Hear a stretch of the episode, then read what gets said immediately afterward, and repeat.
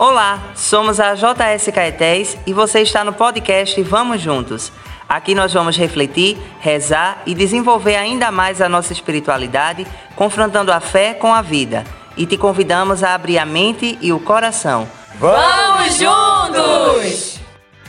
E eu te recebo com muito carinho aqui nesse nosso podcast de hoje. A voz que você escutou nessa abertura é do jovem Haldney. Ele é atualmente coordenador da Pastoral da Comunicação da nossa paróquia São João Bosco, é um dos integrantes do conselho da AJS Caetés. E como você já deve ter visto pelo título, hoje nós vamos ver um pouquinho sobre a vida de Dom Bosco e a vocação laical. Mas primeiro você precisa se familiarizar com a palavra leigo. A palavra laical laical vem do termo leigo. E agora a gente vai entender um pouquinho, olhando aqui nas significações desta palavra, o que é que significa mesmo o termo leigo e como é que a gente compreende ele dentro da igreja hoje.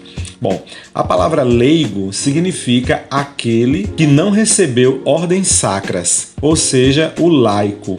Também significa aquele que é estranho ou o que revela ignorância ou pouca familiaridade com determinado assunto, profissão, etc. O leigo também é conhecido como desconhecedor, inexperiente. Só que dentro da perspectiva da Igreja Católica, o termo leigo tem ganho um significado um pouco diferente. Não é aquele que desconhece, não é aquele que está afastado. Pelo contrário, ele é uma pessoa que participa da vida da igreja e tem a sua vocação muito centrada, muito acertada num lugar específico. A vocação leiga, como disse o Papa João Paulo II, é o modo de viver o anúncio do reino, da boa nova no meio do mundo, lidando com as diversas realidades do mundo à sua volta e buscando a transformação da sociedade. O Papa diz que é aí onde os leigos são chamados, que não se trata apenas de uma realidade sociológica ou antropológica, mas sim é o seu lugar teologal. O próprio cristão, leigo e leiga, é a inserção da vida da igreja na sociedade. Talvez por ser uma vocação que, em princípio, é bem geral, muitas vezes ela nem foi considerada vocação. Mas, nos últimos anos, a igreja tem percebido que o leigo, a leiga, não se trata de pessoas sem vocação, mas na verdade é uma vocação específica da igreja que tem o seu aprofundamento na vivência da própria fé no mundo de hoje. Então, nas realidades de trabalho, nas realidades sociais, além da função do presbítero, a gente também precisa que pessoas na igreja tenham suas funções muito estabelecidas para a gente poder conseguir transformação da sociedade. Um exemplo disso é o que disse Dom Antônio Celso de Queiroz, que é o bispo responsável pelo setor dos leigos da Conferência Nacional dos Bispos do Brasil, a CNBB, que disse assim: Os leigos são a parte principal da igreja, são a grande parte do povo de Deus. Hoje, há todo o esforço na igreja, não só no Brasil, mas no mundo todo, para compreender que os leigos são sujeitos da pastoral, portanto, sujeitos de direitos e de missão dentro da igreja. Sem os leigos, temos uma igreja manca, uma igreja que é capaz de falar, de propor os evangelhos, os valores humanos, sobretudo na sociedade, mas não tem braços para as realizar. Sem o leigo, não há igreja, afirmou Dom Antônio Celso de Queiroz, que é o responsável pelo setor dos leigos da CNBB. Também o bispo responsável pelas comunidades eclesiais de base, as SEBs, Dom Adriano Sioca, exorta aos leigos a se comprometerem com a missão. Ele diz assim, abre aspas, o tempo que estamos vivendo, principalmente depois da Conferência de Aparecida, impele a todos nós cristãos a assumir o compromisso da missão. Uma missão que deve ser conversão das comunidades, da igreja, pastoral, mas também abertura para uma nova evangelização que abranja todos aqueles que foram batizados e não conhecem a fé e nem nunca ouviram falar da figura de Jesus Cristo, disse Dom Adriano, que é o responsável pelas SEBs, pelo setor das SEBs na CNBB. Essas duas falas que foram lidas aqui no podcast ajudam a gente a entender melhor o que é que significa a vocação à vida laical. E ligando isso a Dom Bosco, a gente vai percebendo na vida dele isso tudo sendo confirmado. Dom Bosco não teria feito a sua missão, não teria vivido o carisma salesiano, não teria desenvolvido ele sem a presença dos leigos.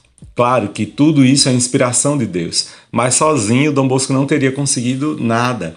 E antes de pensar em uma congregação, Dom Bosco precisou de pessoas leigas comprometidas. Esse já era o pensamento dele antes de formar os Salesianos de Dom Bosco. Ele precisou de uma equipe que tivesse ali ao lado dele e pudesse ajudar os jovens em todas as questões que precisavam. Da parte dele já tinha os sacramentos, afinal de contas ele era padre. Mas só que haviam outras necessidades em que pessoas leigas com certeza cairiam muito bem dentro das suas missões, dentro da sua vocação específica, para poder desenvolver, completar aí o serviço que é a expressão do carisma salesiano. Uma prova disso é a própria Mamãe Margarida, que a gente tem falado tanto durante essas nossas últimas semanas, né? Ela, a vida de Mamãe Margarida sempre teve muito ligada à vida de Dom Bosco, principalmente porque, além de mãe, ela foi aquela sua grande auxiliar nos primeiros anos no oratório. Ela cuidava dos meninos, ela fazia o serviço que o próprio padre era incapaz de fazer, porque ele não entendia muito bem, dentro da sua vocação, ele tinha sua limita limitação ainda como padre, ele não tinha o desenvolvimento de sua vocação como Mamãe Margarida tinha, o dela próprio específico, de leiga, para ajudar os meninos, para ajudar os jovens na missão. Também foi importante a presença de outros leigos, porque desenvolveram, por exemplo, a Basílica de Nossa Senhora Auxiliadora, que Dom Bosco teve uma visão, mas ela só foi desenvolvida lá em Turim graças à ajuda de um arquiteto, teve um pintor também. Dom Bosco teve a visão de Nossa Senhora Auxiliadora, teve a ideia, na verdade, né, de como devia ser pintado aquele quadro que existe lá em Turim. Se você quiser pesquisar na internet, procura assim, quadro de Nossa Senhora Auxiliadora em Turim, você vai ver que quadro lindo. Dom Bosco visualizou, ele teve a ideia daquele quadro, mas se não fosse um homem leigo que tivesse pintado, se não fosse o leigo, o seu serviço não tinha acontecido, aquela pintura tão linda não teria sido demonstrada e a devoção à Nossa Senhora Auxiliadora teria acontecido de maneira diferente, talvez não tão forte, já que aquela pintura é tão emblemática. Então a figura do leigo dentro da igreja tem uma função muito importante e Dom Bosco precisou, com certeza, das pessoas leigas para poder desenvolver ainda mais o carisma salesiano, a missão dele dentro da igreja na sua própria história. Foram também os leigos que o ajudaram nas escolas que ele foi fundando, que ele foi desenvolvendo. No início eram alguns outros padres, alguns outros teólogos, mas alguns outros leigos também precisaram. Ah, inclusive, por falar em leigo, essa própria vocação ela se desenvolve dentro da missão da vida religiosa. Semana passada a gente falou sobre a vida religiosa consagrada aqui no nosso podcast. E aquelas pessoas, a vida religiosa consagrada, ela é formada toda de leigos que se consagram a Deus. Então, dentro da sua vocação laical, eles desenvolvem uma outra vocação mais específica ainda, que é a vocação à vida consagrada, mas continuam como leigos e leigas na igreja. Assim, a gente encontra dentro da igreja aquelas pessoas que estão ali na missão, trabalhando nos diversos setores, como por exemplo os jovens da AJS Caetés, os jovens da AJS a nível de Brasil, da nossa inspetoria aqui do Nordeste, todos eles são leigos e leigas, jovens, independente da sua idade, mas que estão na missão da igreja, desenvolvendo junto com os salesianos o trabalho de fé, o trabalho de evangelização de outros jovens. Inclusive, foram os leigos que me inspiraram a fazer esse podcast aqui junto com vocês. Foram os próprios jovens da JS, eu me canso de falar disso, que me inspiraram a desenvolver com eles esse podcast. Então, se não fosse o pessoal da vocação laical, esse podcast não estaria acontecendo. Então, viva Deus por essa vocação tão bonita que é a vocação dos leigos na igreja. Mas tudo isso que eu falei para vocês não faz sentido se os próprios leigos não descobrem sua vocação e não vivem a sua vocação dentro da perspectiva da espiritualidade, da oração. Não fica somente a cargo do padre ou da freira ou do religioso, ou seja, que também são pessoas leigas, né, os religiosos aí e as freiras. Não fica somente ao cargo dessas pessoas a oração pelos outros você também que está me escutando, que não é padre, que não é freira e que vive a sua vocação ministerial, ou seja, seu serviço dentro da igreja, você também tem como obrigação a própria vivência da oração, para desenvolver sua vocação dentro da igreja você precisa da sua espiritualidade cada vez mais profunda. Não fica somente a cargo dos padres e das freiras e dos religiosos, dos monges, das monjas, a oração. Fica, como eu falei, para a vida de todos vocês. Portanto, vocês leigos, o povo de Deus, vai ser uma nova presença no mundo, vão ser uma presença transformadora na sociedade, serão anúncio do reino se tiverem um encontro pessoal com Jesus e forem comprometidos com ele. Se vocês assumem com responsabilidade e autonomia a missão, não somente nas tarefas pastorais, mas também na edificação de um mundo novo, possível e querido por Deus. Ser leigo, ser leiga, é ser cristão, cristã batizado, que sabe o quanto é importante assumir o projeto de Jesus Cristo para a salvação de toda a humanidade. Significa que onde quer que o cristão leigo ou leiga esteja, é lá que estará presente o amor misericordioso de Deus e o serviço aos irmãos, principalmente aos mais necessitados e marginalizados porque fica incompleta, como, como disse o bispo, fica manca a igreja sem a presença dos leigos. Logo, minha gente, a vivência na comunidade de fé vai ajudar vocês a aprofundarem a própria fé, aprofundarem a própria vocação. Logo, não se afastem nunca daquilo que é característica da própria vocação do cristão como um todo. Vocês sabem, quando a gente é batizado, a gente recebe três características assim que não saem da gente no nosso batismo. A primeira é ser profeta.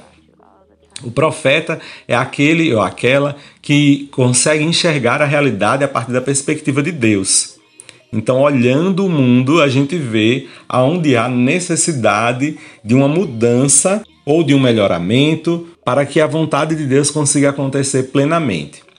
Além da perspectiva de profeta, a gente também tem a perspectiva de sacerdote. Então, o sacerdócio comum a todos os batizados na igreja é expresso a partir da oração pelos outros. Você pode rezar pelas outras pessoas. Isso faz com que você viva o sacerdócio de Cristo também, rezando, levando as pessoas a Deus a partir daquele jargão, como a gente fala para os jovens, né? O jovem evangelizando o jovem, ou seja, o leigo também evangelizando o leigo, rezando pelo, por vocês também, rezando pela própria vocação. Isso é também exercer o sacerdócio. E além do profeta e do sacerdote, um outro, uma outra característica batismal que a gente recebe é a do rei. Nós também vivemos o reino de Deus. Se Jesus é o Rei do universo e se é nosso irmão, se somos irmãos de Cristo, também reinamos com Ele. Como diz na própria palavra, né? Se morremos com Cristo, com Cristo ressuscitaremos e também com Cristo reinaremos. E a perspectiva de rei dentro da vivência da nossa fé, dentro da igreja, a gente sabe, não é o rei político que manda e desmanda nas pessoas. O rei é aquele que vive dentro da perspectiva cristã, é aquele que serve é aquele que continua fazendo a vontade de Deus, que é amor no meio do mundo, que é concórdia, que é misericórdia. E agora a gente vai escutar conselhos do próprio Dom Bosco para um senhor leigo, que era um colaborador da missão dele, na carta que ele escreveu para ele em 1862. O nome dele era senhor Hugo Grimaldi. E aí a gente vai escutar. Esse trecho está retirado do livro São João Bosco Ensinamentos de Vida Espiritual, uma antologia. E a gente vai escutar na voz do Padre Antônio Gomes. Turim, 24 de setembro de 1862. Caríssimo no Senhor, a graça de nosso Senhor Jesus Cristo esteja sempre conosco. Há algum tempo recebi as duas cartas que teve a bondade de enviar-me e não lhe respondi porque não sabia exatamente o lugar de sua permanência. A minha resposta junto um bilhete vermelho da loteria, aliás, dois, para que ganhe dois prêmios. Os bilhetes que eu lhe tinha mandado não eram tanto para vender, mas para conservá-los para si e assim ajudar o pobre Dom Bosco a dar pão aos seus pobres jovens. Retomando os assuntos da sua primeira carta, eu admiro muito o elan do seu coração em querer seguir os conselhos de um velho sacerdote como eu. A coisa é árdua para ambos, mas tentemos. Como devo fazer para enveredar por uma vida que o Senhor dizia desapegue do mundo e una este meu coração ao Senhor, de tal modo que eu ame constantemente a virtude.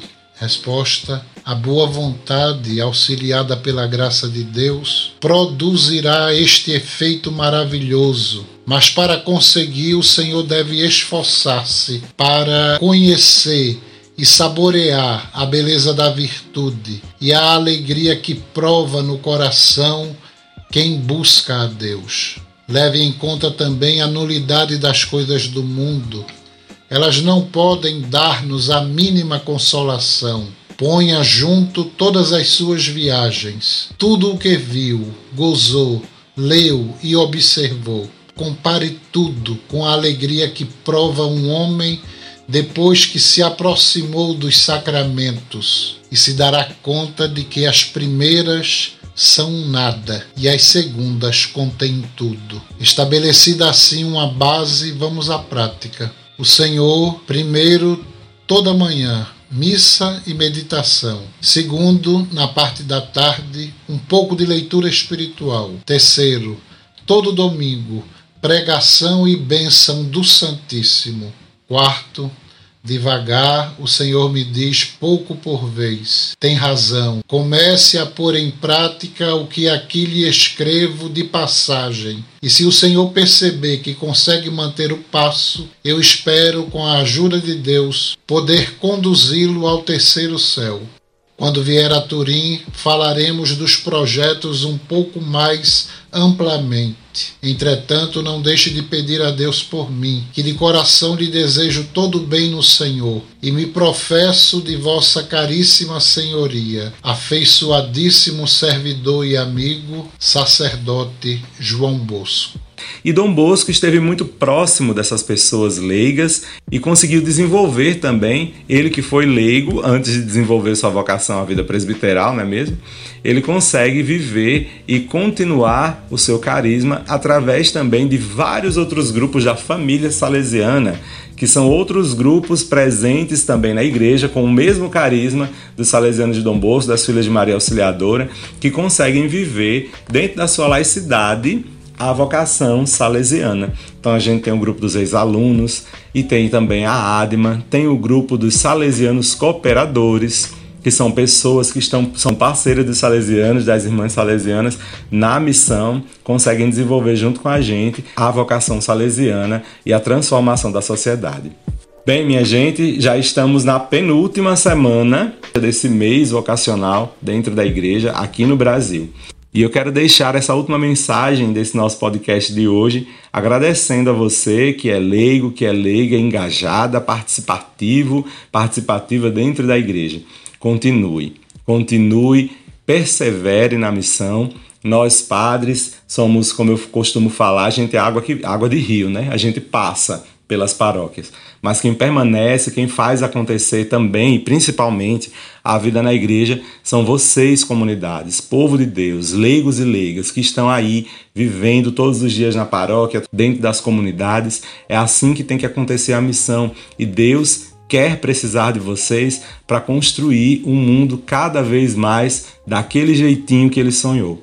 Então, a nossa missão como povo de Deus, como salesianos e salesianas, leigos e leigas, é estar próximos uns dos outros, evangelizando, cuidando de quem realmente precisa, em especial os jovens mais pobres. Então, agradeço a todos os jovens da AJS de Caetés, que são leigos e leigas jovens, que tanto se doam pela missão e que me inspiram todos os dias e todas as semanas a estar aqui nesse podcast. Conto com vocês sempre e espero que a gente consiga continuar padres, leigos, religiosos e religiosas, pais de família, como a gente viu na segunda semana também, esta missão tão bonita de fazer com que o reino de Deus aconteça na terra. Perseverem, fiquem sempre com Deus, Deus os abençoe e vos guarde, em nome do Pai, do Filho e do Espírito Santo. Amém. Conto com vocês na próxima semana, quando a gente vai falar sobre Dom Bosco e a vocação do catequista, que é uma vocação tão especial e eu tenho tanto carinho também por esse povo dentro da igreja. Te espero até semana que vem, hein? Vamos juntos? Esse podcast é iniciativa da AJS Caetés, Inspetoria Salesiana São Luís Gonzaga.